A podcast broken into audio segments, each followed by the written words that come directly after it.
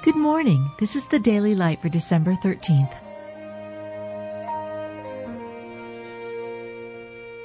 Be thou my vision, O Lord of my heart. Not be all else to me, save that thou art. Be strong in the grace that is in Christ Jesus, strengthened with all might according to his glorious power. As ye have therefore received Christ Jesus the Lord, so walk ye in him, rooted and built up in him, and established in the faith as ye have been taught, abounding therein with thanksgiving.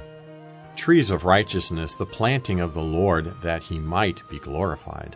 Built upon the foundation of the apostles and prophets, Jesus Christ himself being the chief cornerstone, in whom all the building fitly framed together groweth unto a holy temple in the Lord, in whom ye also are builded together for a habitation of God through the Spirit. I commend you to God and to the word of his grace, which is able to build you up, and to give you an inheritance among all them which are sanctified, being filled with the fruits of righteousness, which are by Jesus Christ, unto the glory and praise of God. Fight the good fight of faith, in nothing terrified by your adversaries.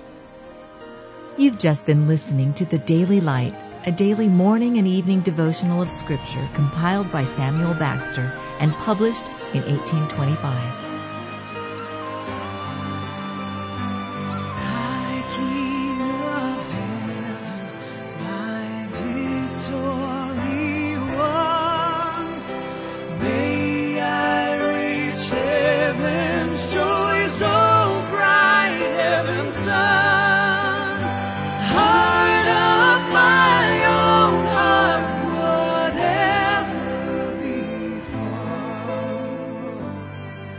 Still be my vision, O